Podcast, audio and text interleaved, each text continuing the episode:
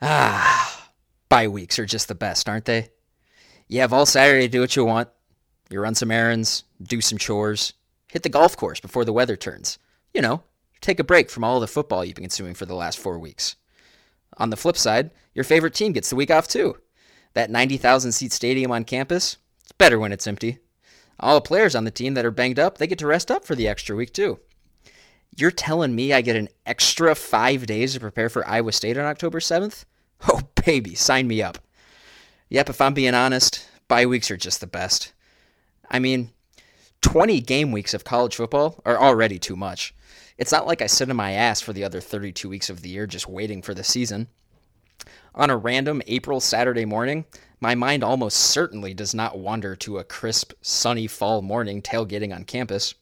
On a Tuesday evening in August, while watching a baseball game between two basement dwellers, my mind is racing with numerous thoughts, none of which have anything to do with thoughts of the college football season almost being here after a painfully long off season. Yes, sir, let me tell you. Sooner fans, we finally made it. We made it to the bye week. I hope your upcoming weekend is as productive and exciting as mine. I'm definitely not already looking ahead to October 7th. Nope, no sirree. This Saturday, we get a break from our Oklahoma Sooners. One we're for sure 100% no sarcasm detected at all, looking forward to. I'm Grant Benson. This is West of Everest.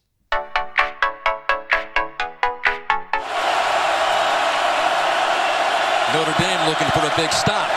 Bell looking for a first down, and he's got it. And on the loose is Sterling Shepard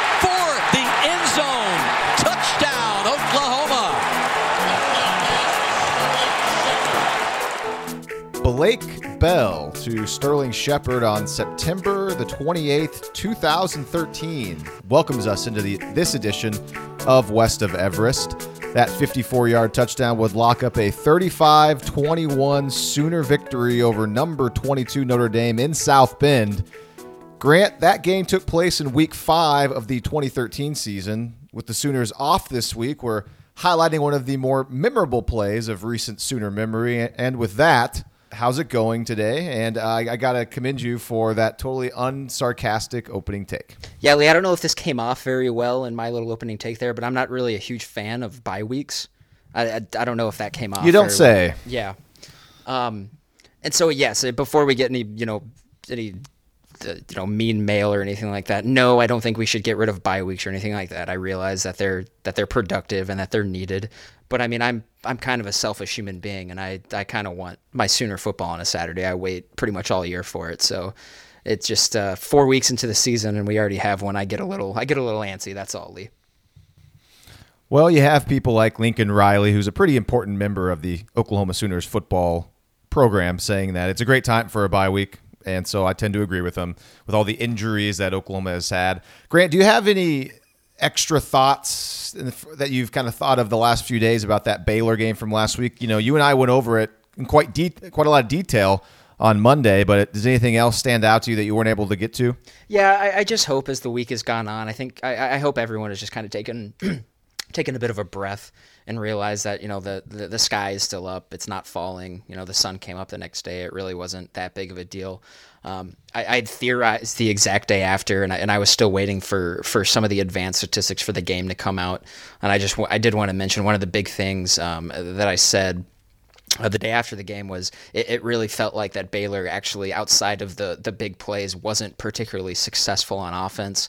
Uh, one of uh, at least uh, you know on a play to play basis, one of my favorite uh, advanced stats in college football is uh, is the success rate, and it's it's exactly you know what it sounds like. It's how, how many plays uh, do you run that are successful out of all of them, and it's just a percentage. Um, well, for, for that game, uh, Baylor's success rate, Lee, was 34% on offense, uh, which means only 34% of their plays were successful. That is consistent with a good defensive performance. Um, and so uh, there's not a whole lot of statistical analysis that says big plays are. Uh, basically, they're kind of an outlier. They're they're unpredictable. You never know when they're going to happen. Um, and I, I, think that just the the stats for that game just just really kind of jive to what we were all feeling about it, which was that it was just a really weird game, and I think it's one that you know come the end of the season when you're when you're kind of uh, summarizing the entire body of work, I think it's one that you're going to be able to just throw out of the equation. Sure, yeah, we could throw it out of the equation if big plays don't become a trend for the Oklahoma defense, Sure. which through the first through the first three games they were not a trend at all. Oklahoma, I think, maybe gave up like one long run as a big play before that Baylor game.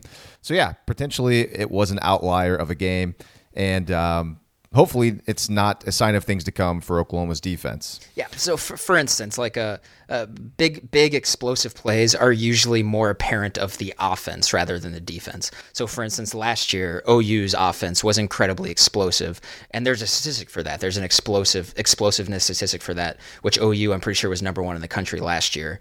Um, it, it explosiveness doesn't necessarily have to do with the defense that you're going up with. It's more of an offensive thing. To drive that home just a little more. Oh yeah, we get it. Okay. Uh, well, Lincoln Riley met with the media Tuesday this week after practice. Did not meet on his normal Monday. Big news out of Lincoln Riley's availability is that he said that he does expect Jordan Thomas to be fine. Riley also expects Will Johnson to be back for Iowa State and is hoping that Robert Barnes is back for Iowa State as well. There is no word, though, on Matt Romar or Curtis Bolton, but that's a lot of defensive players that have positive outlooks moving forward to Iowa State, Grant. And I got to say, I'm excited to see Will Johnson back in the starting lineup for the Oklahoma Sooners. And it's nice also to see that uh, Jordan Thomas seems like he is okay after going down with what appeared to be an, an ankle or some sort of foot injury in the second half against Baylor. Yeah, especially with uh, with the depth hits that they've taken there. Jordan Parker getting hurt in fall camp, or uh, not in fall camp. Sorry, the the very first game of the season. Yeah, it's just nice to see that they're not going to have to throw out a, a, a, true freshman out there. It, it looked like uh, it, was, it, was, Tre Norwood and Tre Brown getting uh, getting the reps once uh, when when Thomas exited the game on Saturday night. So so that, that that's a nice thing that they don't have to worry about. Also with Will Johnson was playing at a really high level uh, before he got hurt halfway through the Ohio State game. I, am and not to say that. Uh, who, who has been in his position? It was Robert Barnes who played the second half of that Ohio State game, did well. Kahlil Haughton um, has played the last two games, and I thought has played well. Um, but but Will Johnson is kind of a a, a steadier uh, player back there. I'm excited to see him back. He's he's just solid. One more note as far as the Oklahoma defense goes: Amani Bledsoe is eligible to play against Iowa State. His suspension is up, so the defensive line for OU gets a little bit of a boost there as well. So, with a bye week here, as Grant pointed out so eloquently to begin the show, we decided that we're going to look back on our preseason predictions. Now, we're only a third of the way through the regular season, but since it's the bye week, we're not going to have a whole lot of chances to really look back at this throughout the year because we're going to be talking about all the other upcoming opponents that OU will play. Figured now is a good time to see how our predictions are looking a third of the way through the season. So, Grant, how do you feel about that, by the way? Do you think this is a good idea? I think it's a good idea, mostly just because I think we're to. Um, you'll see as we go through them. We we we, we we're kind of right on about some of them, and we not so much about others. But I don't know. I I think it's to at least uh, it, it's it's to at least create some stimulating discussion, and that's never a bad thing. So, yeah, that's it's a good way to put it, I suppose. Uh, moving right along to the first category that we talked about back in uh, our very first show, our season preview show we predicted who OU's leading rusher will be. And Grant, you took Abdul Adams, and I took Marcelias Sutton. And through a third of the season, your prediction looks pretty spot on. While I am uh, regretting my call. Yeah, and you should. I mean, that was a it was a terrible call to begin with. You should be ashamed of yourself. That's um, ridiculous. No, no, yeah, because I'm sure I'm sure both of us also had Trey Sermon as the uh, second leading rusher at this point too, and, right? And see, that's where I can. That's kind of where I can come in, uh, come into play here because I believe I was the one who said Trey Sermon really wasn't going to amount to much this season. I believe, so I'll you know I'll I'll take my licks too. That's okay. So I was I, I was right on about about the first guy, but I think I definitely had Sermon uh, firmly in fourth place in the pecking order of the running backs. So I, I was clearly wrong about that. Through four games, Abdul Adams has 334 yards rushing, two, uh, two total touchdowns, and he has averaged 10.3 yards per carry. Is that right? That's good. That typo? That is not a typo. 32 carries, 334 yards. That sounds like 10.3 to me. Of course, that helps when you have a 99 yard touchdown run. Absolutely, yeah. Uh, Trey Sermon, second leading rusher for OU, 288 yards rushing on 43 carries. He's already got four touchdowns total this year. And then my guy, Marcelias Sutton, in third right now with 125 yards on the ground. Rodney Anderson, only 11 carries for 36 yards so far this year, Grant. And um, I think going into the season that you and I, we weren't super high on Rodney Anderson, but we certainly didn't expect him four games into the year to be at the bottom of this running back pecking order. And and I guess I'm sure if you would have told us a month ago that four games into the season, Rodney Anderson would be the fourth leading rusher on OU, we'd both probably say, "Oh, he he got injured again. Mm-hmm. He's banged up again." But he's, as far as I know, he's fine. Yeah, he, he looks fine. In fact, when he's out there and he actually gets the ball in space, he looks pretty explosive. yeah. um, so maybe he, his time yeah. is coming soon. Yeah, it might, but he I guess, you know, when, when they when they hand him the ball, you know, when the quarterback hands him the ball, it doesn't seem like he's got a lot of running room. Um, I, I think uh, Adams and Sermon have, have clearly separated themselves from everyone else. I think they're going to be the two the, the two guys going forward. I think it's funny with Rodney Anderson. If you would have just put Rodney Anderson's name in front of Trey Sermon's stats, I would have been like, yeah, that's that's pretty believable. For you know, if if if, if, if, if, you would have showed me that you know before the season, I'd have been like, yeah, I, I believe that. I can buy that with with Rodney Anderson. But but alasly, it is not the case. All right, how about OU's leading receiver?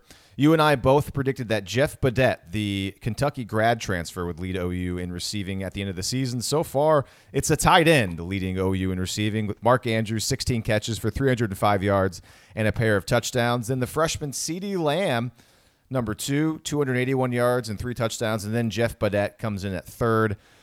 So we still have a shot of being correct on this one, Grant. Jeff Badet's less than 100 yards behind Mark Andrews, but uh, it's been a pleasant surprise all the way around though for this receiving core.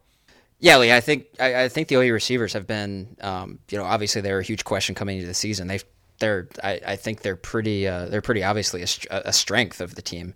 Um, in fact, it's, it's weird how that's kind of happened. Everyone was uh, was really you know, kind of questioning the running back and the wide receivers this year. I think they've both turned into to pretty major strengths. I think they're, um, I, I, don't think it's it's ridiculous to say that they're both top ten units in the country, uh, the running back and receiver units.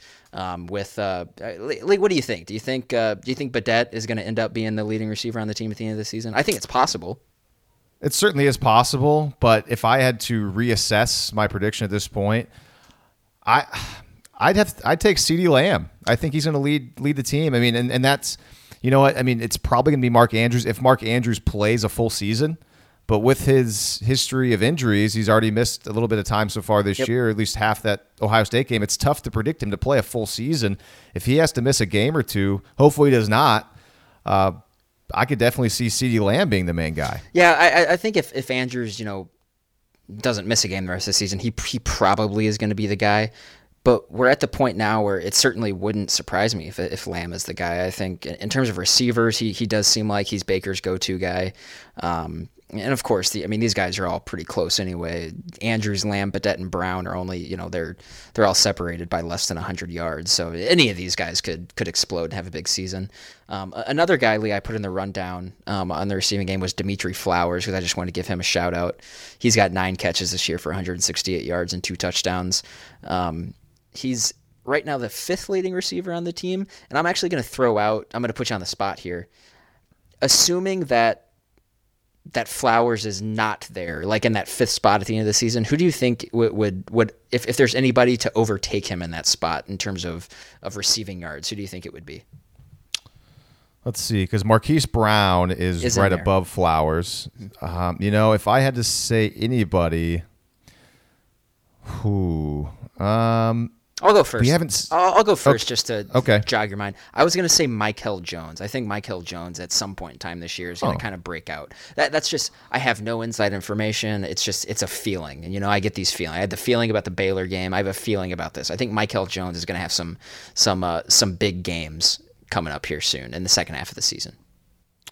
Yeah, I wouldn't go with Michael Jones, although he he did flash and he had a couple big time catches against Ohio State. I guess I would say Lee Morris.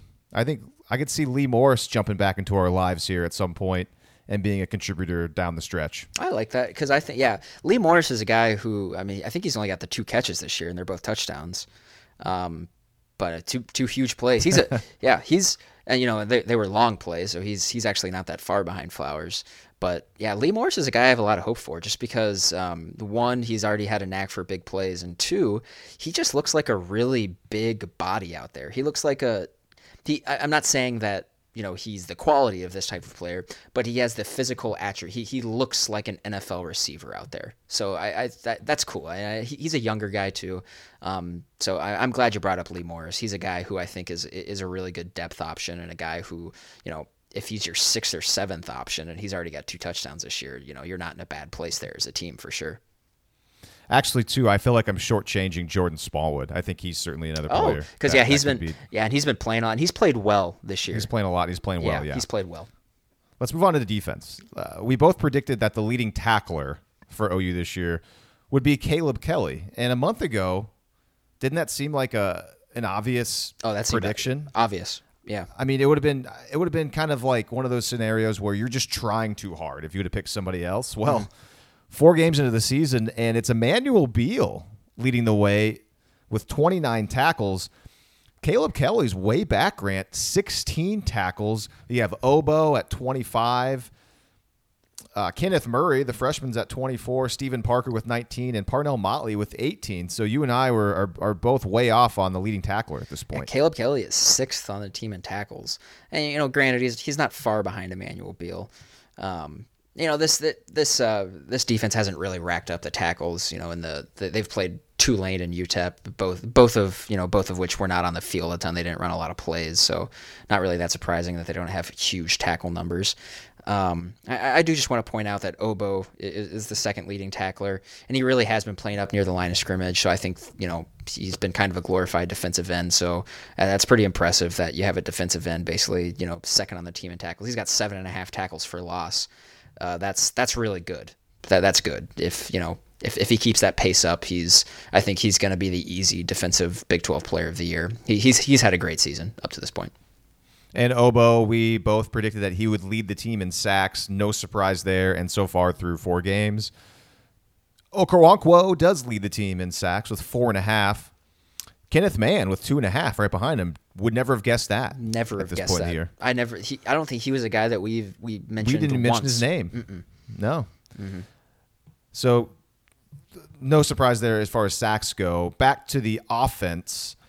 This was a fun category, I thought, because obviously the most important player on Oklahoma's offense is Baker Mayfield. So we asked the question: Who's going to be the most important player on the Sooners' offense aside from Baker Mayfield? And in the preseason, Grant, you took Mark Andrews, and I cheated a little bit and said the entire offensive line.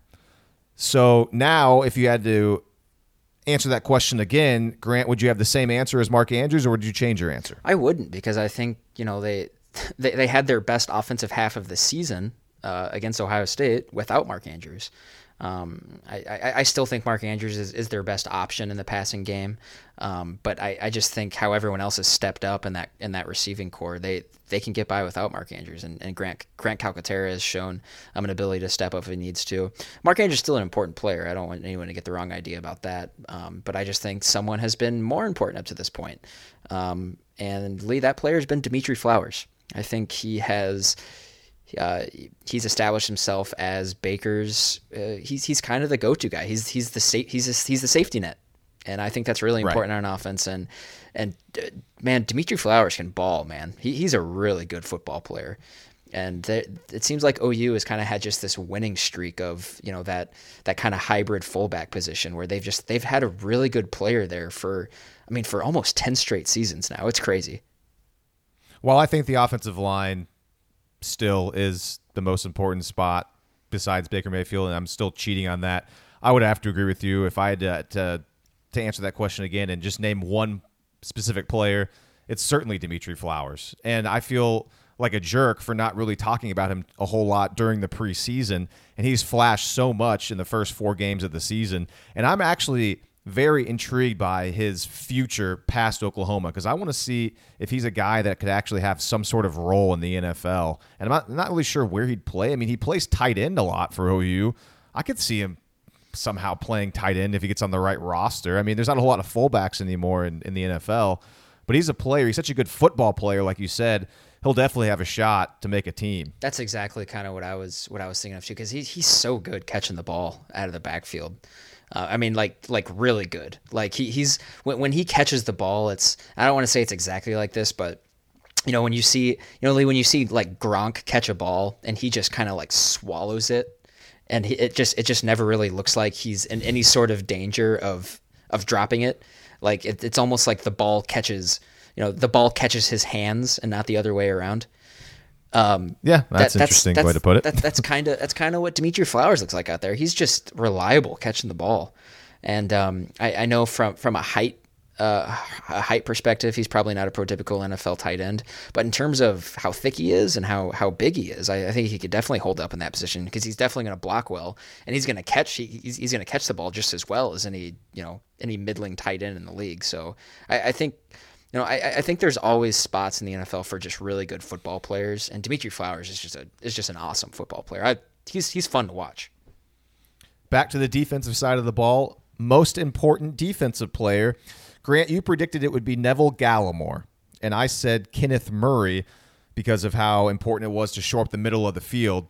So if you were asked that question at this point in the year, one third of the way through the regular season, Grant, who is the most important defensive player now? It's it's Parnell Motley, and then like it's not even really remotely close. Like as far as I, well, I guess maybe it's a little it, it's it's remotely close with him and uh, with him and Obo, um, but Parnell Motley is the best player on this defense in my opinion. I'm I, I don't even in that in that in that respect I don't think it's particularly close. Parnell Motley's just a very good player. He's the best player on this defense when you take into account how poor the secondary was last season, and just having a player of his caliber lock up one side of the field to go along with Jordan Thomas, who did have a bad game against Baylor, but for the most part, he's a good cornerback. He's not a bad cornerback. So you have another player like Thomas on the other side of the ball who can play well. That just creates so many opportunities for the rest of the defense to make plays because they know that two sides of the football, especially on Motley's side, is going to be taken care of. Mistakes will not be made if, if, if really, I mean, everyone makes mistakes, but very few mistakes will be made. So I think in that in that sense, that's why he is yes the most important player on this defense. Yeah, and I, I don't want that to be a slight against Obo either because I you know I think he's probably having the best season of anyone on this defense statistically, and like I already said, I think he's he's uh, as of right now he's he's got to be the favorite to be the Big Twelve Defensive Player of the Year. But man, Piedmont Parnell, if you're listening, man, you're the defensive player of the year in my heart, man. In my heart. What was it? Was it Piedmont? Uh, Piedmont. What? what D- what's it's the DC Island. DC Island. DC Island. That's it. Yeah, man. He's I. I haven't had. I haven't had as much pleasure watching the cornerback position, you know, on the OU team since since Aaron Colvin was here. So I'm I'm glad I'm glad Peanut uh, Piedmont's back there. He's he's a lot of fun to watch. Our next category on the offensive side sleeper impact player on offense and also sleeper impact player that was going to be, or I, I, guess sleeper. Let me start over. Sleeper impact player on offense, and then also just impact freshman on offense. Okay, so for the sleeper impact player, Grant, you took Marcelias Sutton. I took Marquise Brown. I'm feeling pretty good about my pick at this point. Yeah, and you know, I, I threw the I threw the freshman in there as just kind of a just to toss them together because, um, you know, I, I took Marcelias Sutton. I you know, I think he could still be you know a, a sleeper type player. Uh, as, as, the season progresses. Marquise Brown, I, I, think you you almost nailed it with yours. But I think you know, looking back now, if we had to repick it now, I think that the two obvious are uh, CeeDee Lamb and Trey Sermon. Trey Sermon being kind of the more obvious one, at least at least right. in me, who for me kind of came out of nowhere. Trey Sermon is, I mean, it's so weird to say it now, especially because a month ago there was just so much unknown. But now it looks like it's like Trey Sermon and Abdul Adams in the backfield look like two of the best running backs in the country, and it's just it's just so weird that it's that it's worked out that way. Yeah, we both said the impact freshman offense would be CeeDee Lamb, and, and that's proven to be true. Yeah. On the defensive side of the ball, sleeper impact player. Grant, you took Chanse Sylvie, and I took Mark Jackson. And so both of those guys haven't really seen a whole lot of. Well, they've seen playing time, but it's not like we've really talked about them both very much. Um, so I feel like the jury's still out on this one. I think it, we both could be right, but we also could be kind of I don't know, wait wait and see. We may have done really well on this one because maybe they do because they've both played a lot. You know, not not like starter snaps.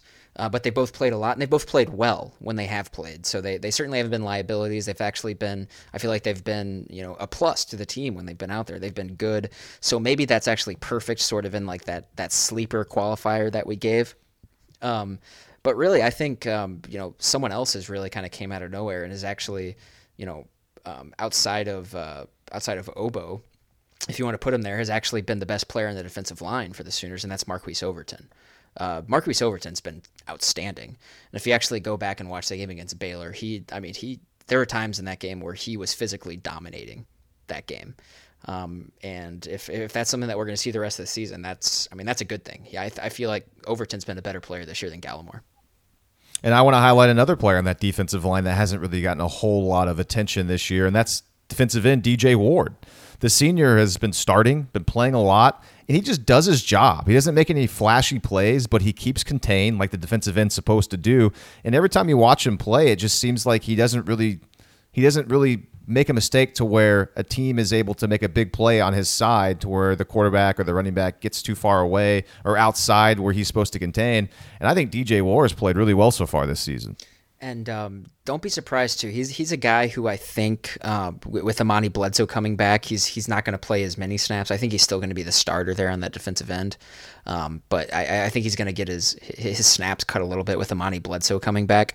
Amani Bledsoe is a player. I think a lot of people forget how well he played uh, last year in spurts. Uh, he's a young guy. He's an NFL body. He's a huge huge guy. Um, maybe I, am I'm, I'm going to take kind of a, a, a a different look at this, and I'm going to say DJ Ward is actually going to really benefit from not playing as many snaps. Um, I think, you know, he, he, he could come out and he could just uh, he could be more well rested, and you know he could get after the uh, get after the quarterback a little more with you know not playing as many reps. So those are all the individual player themed predictions that we made and that we've gone over and, and kind of talked about where we are at this point of the season. Now, on to the more team oriented goal. And of course, that's just what Oklahoma's final record was going to be. Always a fun prediction to make. Grant, before the season began, you predicted OU would go 10 and 2, and I predicted OU would go 11 and 1. So we'll start with you, Grant. You can kind of give your side of this story.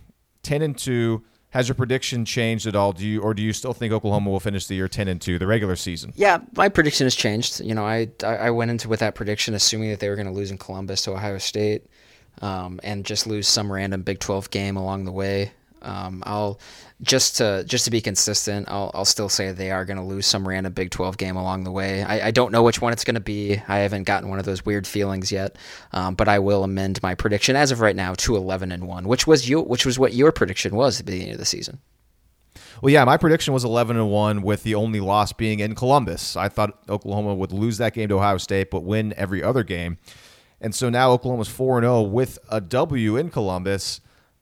So you'd think, oh, you assume they're going to go 12 and 0 now because they got by the one game that you predicted them to lose. Well, that would be that would make sense. I guess I should probably just stick with it.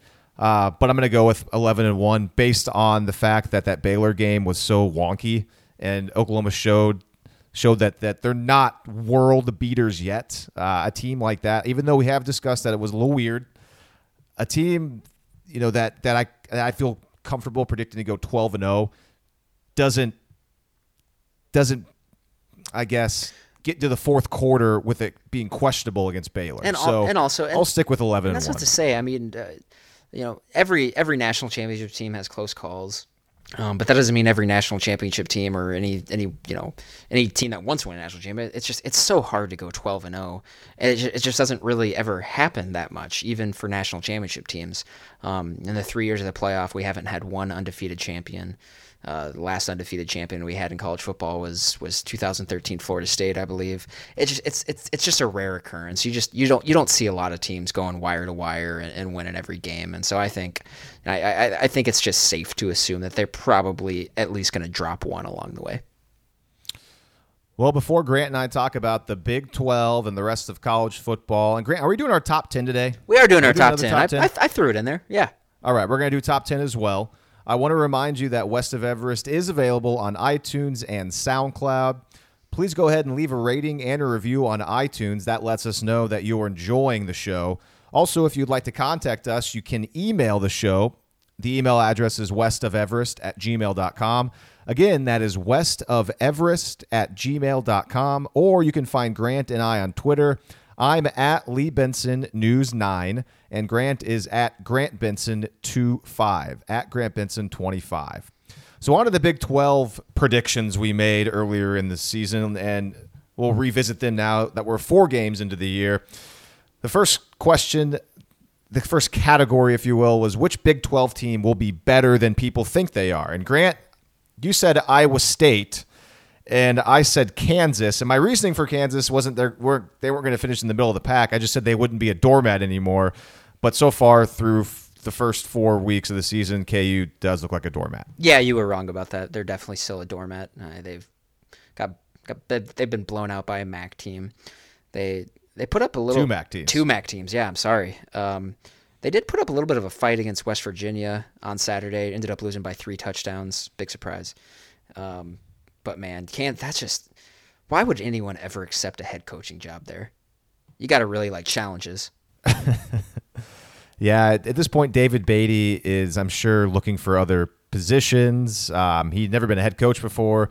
He was a receivers coach at A and M, so he was like, you know what, I'll take a head coaching job, see what happens. And so far, just it hasn't turned out the way I'm sure he would have hoped it to be. But on your end, Grant, Iowa State, not not great, not terrible. Kind of what are they? Two and two. Uh, they're two. So, they're two and one. They were off last week. Oh, so. Oh, they're off. Okay, yeah, two and one. So the only loss was to Iowa. Their loss was to Iowa in overtime by three. Um, and I don't think we really know how good Iowa is yet. So I think I think it's safe to say that Iowa State is better than last year but maybe not to the point of well, you know where I said better than people think. I think I think a lot of people expected them to be kind of in that five to six to seven win range, anywhere between there, and um, competing for a bowl game. And I think that's squarely where they are right now.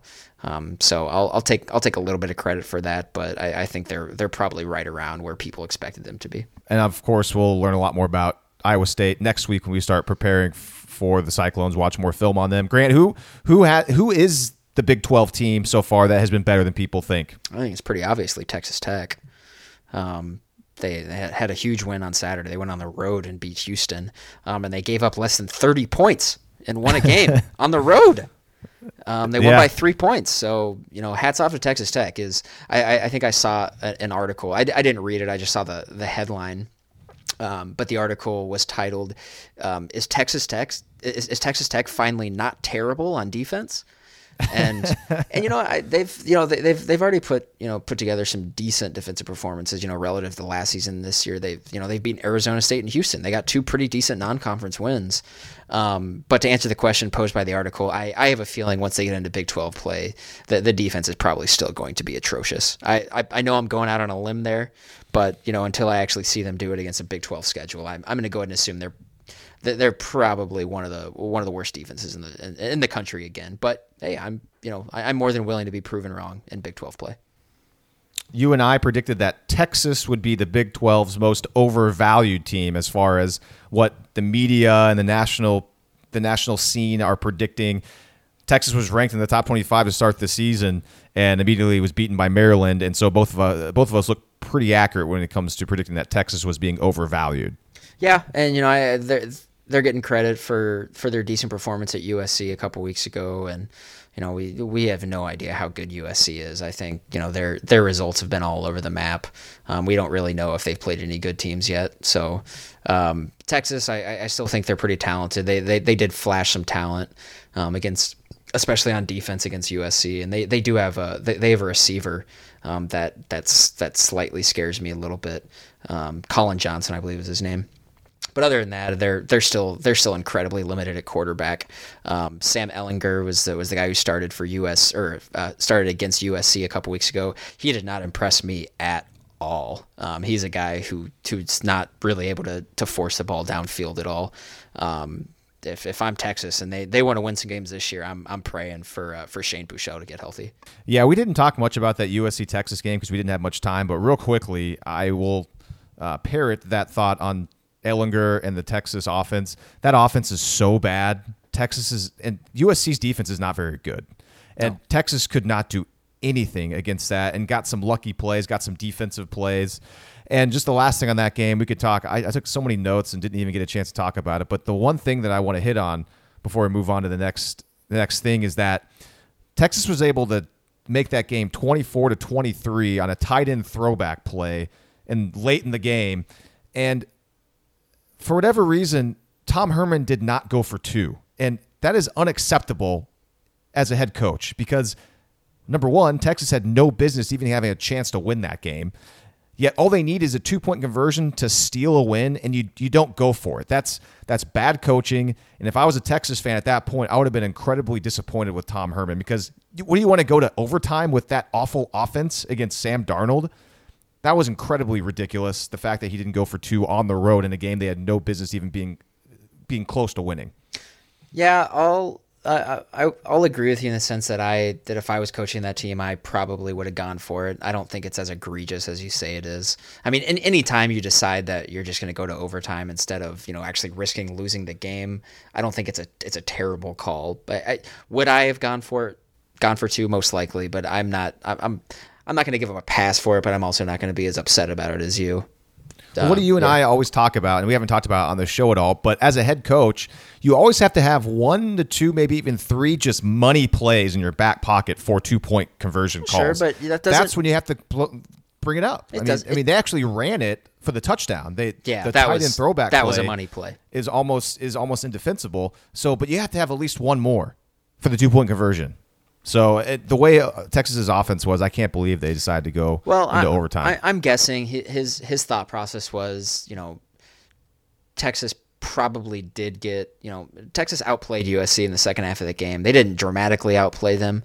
Um, they weren't physically dominating them or anything like that. So so I'm assuming in his head he was thinking, hey, we, we you know we've gotten the we gotten the best of this team for these last two quarters. I think we can do it again in overtime.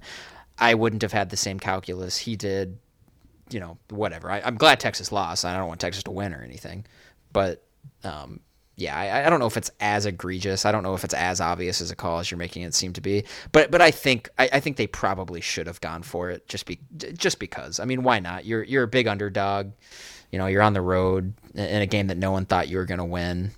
You know, exactly. For, That's yeah. why you go for two. So, I yeah, mean, there's no downside to going for two. You're I supposed mean, to lose the game anyways. Yeah, yeah, I guess with that logic, fine. I like again, I don't think it's as egregious as you're making it out to be, but, just, I, it would do I, so much for the team, the confidence of the team moving forward. You get a win over a top four team on the road, and maybe it, it just.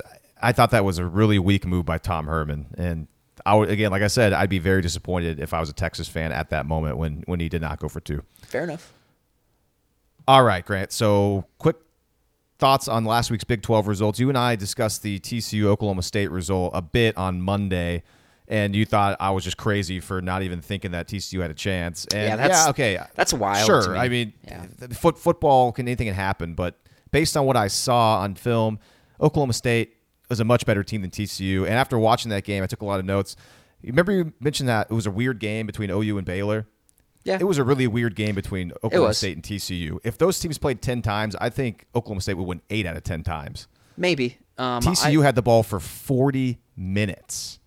And there were some just weird, bizarre reasons why they were able to hold the ball for that long. And uh, you got to give credit to TCU's running running game. They yeah, ran the ball in Oklahoma good. State's throat. And their their running backs I thought looked good. Uh, they looked quick. They they looked very Abdul Adams like. I thought just very quick, a lot of explosiveness. Um, yeah, TCU was impressive. And like oh, I mean, I thought um, rewatching the game, I watched it last night. I kind of watched a condensed version of the game last night, and I I'm telling you, and Oklahoma State, their first three games, they played patsies. They played three bad teams, and Oklahoma State looked like a team that was surprised by how fast and athletic TCU's defense was. And it's a it, it's a patented Gary Patterson defense. They're undersized, but they're quick and they're fast. And and Oklahoma State could not handle it.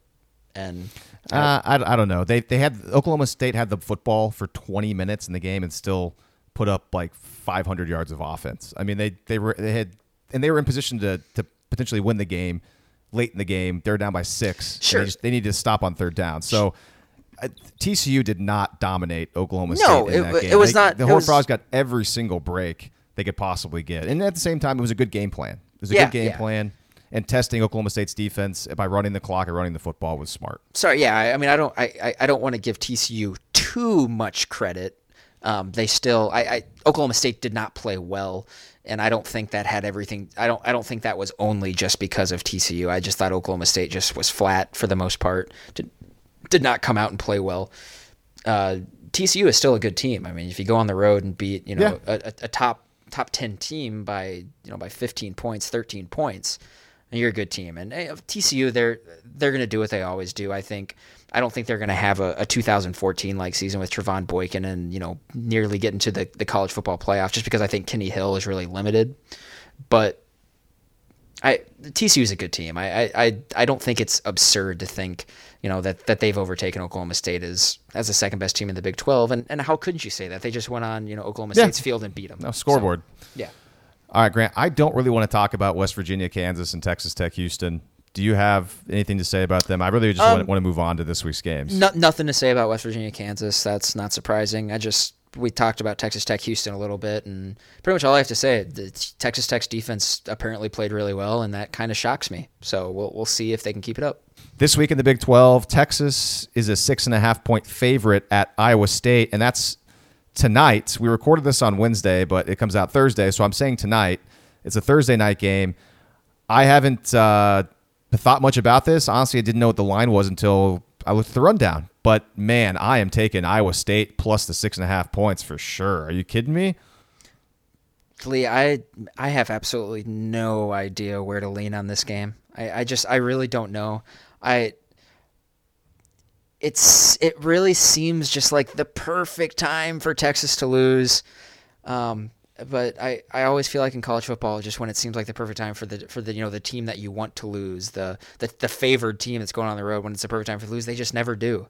Um, I, I, think I, I, just think there's there's too much talk about Iowa State winning this game. I think I, I think I think Texas is going to come out and play play good football. I just have a feeling they're going to. I think I think Iowa State um, I think Iowa State can definitely win. I think almost they should win, actually, based off of what we've seen so far. But ah, I just got a weird feeling. I think Texas is going to play well. Yeah, I mean, I suppose you take into account. I mean, Iowa State's got a good quarterback, and their offense is supposed to be pretty good. But Texas's defense showed up against Texas uh, against USC and, and, looks pretty good. So I guess you're th- if you take Iowa State to win this game, you're assuming that they're able to move the football, and their defense is going to be able to be good enough to slow down the awful Texas offense. So we'll see what happens in that we'll one. Ba- Baylor, yeah, yeah, uh, Baylor coming off the close game against Oklahoma takes on Kansas State in Manhattan. That'll be interesting considering Kansas State looked poor against Vanderbilt a couple weeks ago, and of course Baylor played their best game of the year last week. So I, it'd, it'd, be surprising if Baylor's able to beat Kansas State, but uh, I guess anything can happen, as we found out in the Oklahoma State TCU game. Yeah, I, I think Kansas State's going to win, but I, I'm I am just really interested to see just kind of what happens in this one. This is one of those kind of just wait and see. Uh, I've I've kind of patented that approach. It's just like this is one of these games where I just kind of want to see what happens before I. Uh, before I form an opinion on anybody. This is one of those. We saw Baylor play really well on Saturday against OU. I, would like I'd like to see them do it again against Kansas State. Maybe it you know OU fans can kind of take a deep breath a little bit if they do the same thing against K State on the road. And Oklahoma State is at Texas Tech, a night game in Lubbock. The Pokes are nearly a ten point favorite. It's tough to lay almost ten points uh, whenever whenever you're facing Texas Tech in Lubbock at night, especially in a year where it looks like the Red Raiders might actually be pretty pretty solid. Uh, always solid on offense, but potentially solid on defense. So it's it's really difficult to take the Cowboys and lay the points here. Even though I do think Oklahoma State still, even after that TCU game, I think Oklahoma State's a really good football team, and it's still like a, close to being a top ten team. Yeah, uh, I agree. I actually I think Oklahoma State is gonna is, is gonna whoop up on them. Uh, to be honest with you, I, I, think they're gonna come out and I think they're gonna destroy Texas Tech. I think it's gonna be one of those games where everyone's really excited for Texas Tech. Oh yay, we have a you know we have an opponent coming in who's coming off a loss, a, a top 15 team who's vulnerable, and I think they're just gonna show up and just get absolutely run off the field. I think I think Oklahoma State's gonna destroy them. Top 10 talk this week, and I gotta say, I have two new teams in my top 10, so that's a tease. I also have two new teams in my top ten. So I don't know if, if that's much of a tease. Also, I wonder if we wonder. I'm assuming we probably have the same teams, the two new ones, but I, there's only one way to find out. So who wants to start? I'll start. Uh, number ten, I have TCU. Okay. Any? How about you? Oh, you don't have any any sort of explanation for TCU at ten or? Well, I, I wanted to include Oklahoma State in this top 10, but I think it didn't make any sense considering that TCU just beat Oklahoma State. And I thought TCU was not better than anybody else in this top 10. So I, by default, I had them at number 10. Okay, fair enough. Uh, my number 10 team, Lee, is USC. Um, kind of went back and forth for about five minutes uh, to drop them out of the top 10 actually. So i almost had three new top 10 teams. I was going back and forth between them and wisconsin at number 10 and actually now that i've had more time to reflect on it i wish i actually would have would have dropped usc out and put wisconsin there. Um, usc I, I just I, I, I as of right now I, I don't i don't i think it's fair to assume that they're patsies. They haven't played anybody and they haven't really been that impressive against anyone. They they were impressive against Stanford, but Stanford followed that up with with the loss of San Diego State. We don't know how good Stanford is. Um, Sam Darnold has has not been good this year at all. I think anybody who's still talking about him for for the Heisman or you know being the best quarterback in the country is just is on drugs. To be honest with you, and he's been. He's he, he's been he's been average to slightly above average this year. Yeah, I gotta say the games I've watched him play, and I've watched him play Western Michigan, bit of Stanford and all of the Texas game. And yeah, he has not really flashed that much at all. Uh, he didn't play particularly well against Texas, didn't play particularly well against Western Michigan. Played all right, played well against Stanford. But how good is Stanford? We're not really sure about that yet. Grant, who's your number nine team? My number nine team, Lee, is TCU. And uh, just. I, I'm I'm still a little iffy on them. Um, I, I think that's where I also had Oklahoma State. So my basically my calculus is I've just just switched places with them. All right, at number nine, I have Washington, and I've had Washington at number nine. I think every single time we've done this top ten. So the Huskies, uh, I take that back. The first one I had them at ten, so they've jumped up one spot in all the weeks, and the Huskies are solid. They just keep doing doing their job, but all the other teams ahead of them in my poll, I just don't think Washington would able to beat them on a neutral field. So that's why I have Washington at number nine. Uh, Lee, my number. Oh, sorry. Go ahead. Are you going to do Uh, eight first? Yeah, yeah. I'll I'll do eight. Uh, Okay, perfect. Number eight for me is the same team I had at eight last week. Let me double check. Nope, nope. I take that back. Last week I had Oklahoma State at number eight. So my eight team this week is Michigan. I think Michigan may have found a quarterback better than Wilton Speight, and his name O'Korn, John O'Korn. Came in for Wilton Speight and made some plays against Purdue that Wilton Speight would not have made. And I think if Wilton Speight would have not gotten injured in that game, Purdue would have beaten Michigan. So if and this sounds terrible, Michigan fans probably want want Wilton Speight to either take his time coming back from injury or just straight up have Jim Harbaugh give the starting job away because I think O'Korn gives Michigan a better chance to win. Well, I'm sure if O'Korn stays in there and, and continues to play well, I'd assume the job is his. I mean, they didn't even they uh, O'Korn and, and Speight actually had a quarterback battle during during camp, so it's not like Speight was the was the presumed start. I think he was the presumed starter, but they at least made uh, made the competition open, so it's not like he was entrenched there. So if O'Korn continues to play well, I I, I just have to assume the job is his.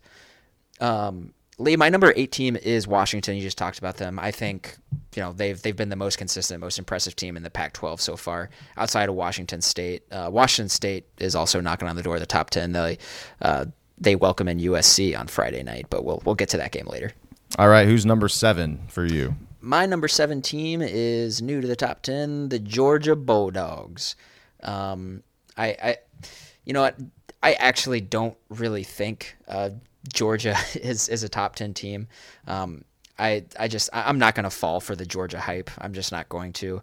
Um, they still have a true freshman quarterback, and I I will concede uh, that they have two pretty impressive victories on the road at Notre Dame, and then they just they, they spanked a Mississippi State team that that beat the hell out of LSU. Um, so I think I'm going to put Georgia here just based off of their resume. Um, I, I I don't expect them to be here over the course of the year, although they do play in the incredibly weak SEC East, so you never really know. All right, at number seven, I have Penn State. And Penn State, we're both not very high on them. Penn State, man, I that offense is I said it weeks ago, it's still the same. It's all Saquon Barkley. If Saquon Barkley misses time, that offense will look like garbage. Uh, Trace McSorley's not beating anybody. I will say though, I will give Trace McSorley a lot of credit. He looked fantastic in the last drive of the game where Penn State needed him to come through. He made a lot of plays on that last drive, and that last touchdown pass was perfect. But I have Penn State at number seven because I don't think they're better than the teams above them on this list. And really, uh, I think they're almost like a one man team. And when you're a one man team and it's not your quarterback, that's a problem. Yeah, no, I, I agree. Well, uh, I will get to uh, to Penn State a couple couple spaces uh, later on my list, Lee. All right, number six team for me. Did you give your seven team? Sorry, yeah, Georgia. Okay, I did. It was, so it was n- Georgia. number six for me is USC, and yes, they haven't been very impressive. I had them at four last week. I dropped them a couple spots, but I still think that they're better. I think if USC and Penn State played, I think USC would win that game. I just think USC's offense would be able to give something that Penn State. Penn State's defense hasn't seen a whole lot, and I think that USC's defense would be able to slow down Penn State's offense enough. Um, I think USC would beat Michigan because even though Michigan's defense is great, I just don't. Again, I'm, I'm very down on Michigan's offense, even though it looks a little bit better with O'Korn. But anyways, that's why I have USC at six. I, I did I couldn't drop them too terribly far down like you did. Okay, I think that's fair. Um, my uh, my number six team Lee is Ohio State. Um, you know what? They're just everyone just get used to it. They're just going to keep marching up and up and up until all of a sudden they're going to be in the top four, and nobody's going to realize how they got there. They're going to be like, wait, wait, didn't they lose earlier this year? It's going to be that same thing. Uh, Sooner fans start getting used to the idea that we might see them again. Just, just all I want to say. All right, Grant, who do you have at number five? My number five team lead is Penn State, um, and I, I I, I know I've, I've been very vocal about Penn State. I think they're kind of a pretender, but I will give them credit this week. Um, I will always give you credit uh, for going on the road in conference at night and beating uh, at least a, a, solid team, which Iowa is. Um, and they did it with a lot of moxie, a lot of composure, and I think that is definitely worth something. Um, how they won that game on Saturday night is how a top five team operates. Um, so I'm going to give them credit for that, and I'm going to put them in the top five. And number five is my other new team in the top 10. I got the Georgia Bulldogs at number five, Grant. Man, they look really good against Mississippi State. Yeah, they did. Jake Jake Fromm looks like a really good quarterback. And they don't ask him to do a whole lot. They ask him to just kind of manage the offense, but whenever he throws and he's and he does he's not handing it off to Nick Chubb or what's the other guy's name? Uh, Sony Michel. Sony, Sony Michel. When he's not handing it off to those two running backs, he's dropping back and throwing very accurate passes to his receivers who are pretty athletic and good. Georgia, I think, is a good football team. And it's nice that they're actually in the East because they probably aren't going to beat Alabama, but at least the SEC title game, I don't think is going to be a total walkover for the Crimson Tide this year because Georgia's going to easily win the East. Not even close. They're easily the best team in that that side of the division. Yeah, or that side of the conference. Yeah, I, I agree. Um, I reserve my right to change my mind on Georgia as the season goes along. For instance, if they if they go that defense too, that yeah. defense looks awesome against Mississippi if they, State. If they go in uh, I, a lot of my opinion on Georgia is going to be formed this week when they go to Knoxville. Um, Tennessee is a team that's uh, that's I mean, Tennessee's not a bad team by any stretch of the imagination, but they're also not good. They're one of those teams that, you know, a top five team like you have Georgia should go into Knoxville and, and kind of beat the crap out of Tennessee. Um, and if they do, then I think that'll be impressive. They'll they'll definitely uh, that'll definitely check one of my boxes. So I, I'm definitely in a wait and see mode with Georgia, but they're definitely interesting. All right, are you up on your number four team now? Yes. Or did you give? Okay. Yeah, my turn. Who's your number four team? My number four team, Lee, is Michigan. And so I, I will be very vocal about how much I like Michigan. I, I do think Ohio State is a better team, um, but I just I, am a huge fan of Harbaugh. Um, I, I, I disagree with your assessment earlier with Wilton Speight. If he would have kept playing that game, they would have lost. Purdue did absolutely nothing on offense in that game. Um, they would have they would have turned over Purdue eventually and scored. Um, that's that Michigan. I think might may have the best defense in the country. Michigan defense held Purdue to ten yards in the second half. That's insane. Uh, number four for me. Let's go really fast with these, Grant. I got to get going. Yeah, sure. Number four is is Ohio State. Ohio State led 37 to nothing with nine minutes to go in the second quarter last week against UNLV. Ohio State's really good. They're better than Penn State. They're better than Michigan. Ohio State is so so poorly ranked at number 11. It's dumb in the AP poll. At number three, or three through one, the same as it's been. Yes. I think it's gonna be the same yes. for us. Oklahoma, Clemson, Alabama. For for the same reasons. Uh, that's I think that's that that's the obvious top three up to this point in the season. There's n- doesn't need to be a whole lot of discussion about it. All right, we got to do these picks really fast last week, Grant. You were three and three. I was four and two. Worth mentioning, you are now two for two in games that you did not have enough balls to call an upset on. But I did point out that there could be an upset there. So I'm gonna, and I, and I said last week that even if it does happen, I'm gonna take all the credit for it, like I did call it. So I called it. So whatever. And the game in question, of course, was North Carolina State and Florida State. I said that could be an upset, but I don't have enough balls to call it. North Carolina State did upset Florida State. And I apologize to Deondre Francois for underestimating how much of a effect he had on the Florida State offense because the Seminoles looked awful against NC State. So this week, Miami at Duke. Oh man, I, I know you said Duke's offense is limited. I think you're you're you're going too hard on Duke's offense against Baylor. Duke actually has a, a, a top offense, like it's highly ranked, believe it or not. Yeah, I know. Um, you know, I know we're just picking winners here. You know, I'm going to take Duke. I'm going to take Duke at home on Friday to upset Miami. Okay, I'll take Miami. Um, I, I don't think you're stupid at all for taking Duke. In fact, I think actually my my gut leans towards Duke, but I'm just going to go go against you because I'm not totally totally sold. So I'll just go with Miami.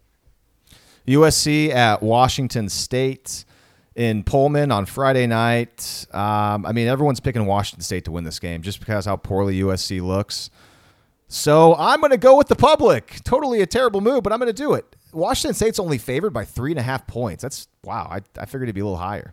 Or uh, I'm sorry. I, I figured I figured USC would be getting more. I'm sorry. USC is favored by three and a half points. I figured that USC would be favored by more. To be honest with you. Yeah, I did too. Which means they what Vegas only thinks USC is about a touchdown better than Washington State. Um, so yeah, I, literally everyone is picking Washington State, which surprises me because the media was all over USC beginning of the year. This is kind of them going back because they realized that maybe that was a stupid pick to put, you know, that much onto such a young team that doesn't have a lot of good players. But anyway.